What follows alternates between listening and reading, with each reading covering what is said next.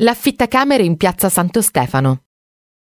È il film di Mariano Laurenti, di genere erotico, con Vittorio Caprioli, Gloria Guida, Giancarlo Dettori, Luciano Salce e Lino Banfi. L'avvenenza di una bella ragazza fa rifiorire una pensione in crisi. La trama stiracchiata è un pretesto perché la guida mostri le sue nudità e alcuni comici ripetano le loro solite macchiette.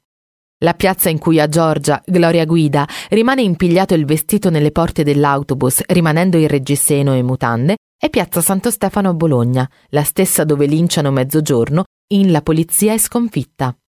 È uno dei luoghi simbolici di Bologna, considerata comunemente una piazza, anche se si tratta in realtà di uno slargo originante da via Santo Stefano e che conduce all'omonimo complesso, conosciuto anche come Sette Chiese.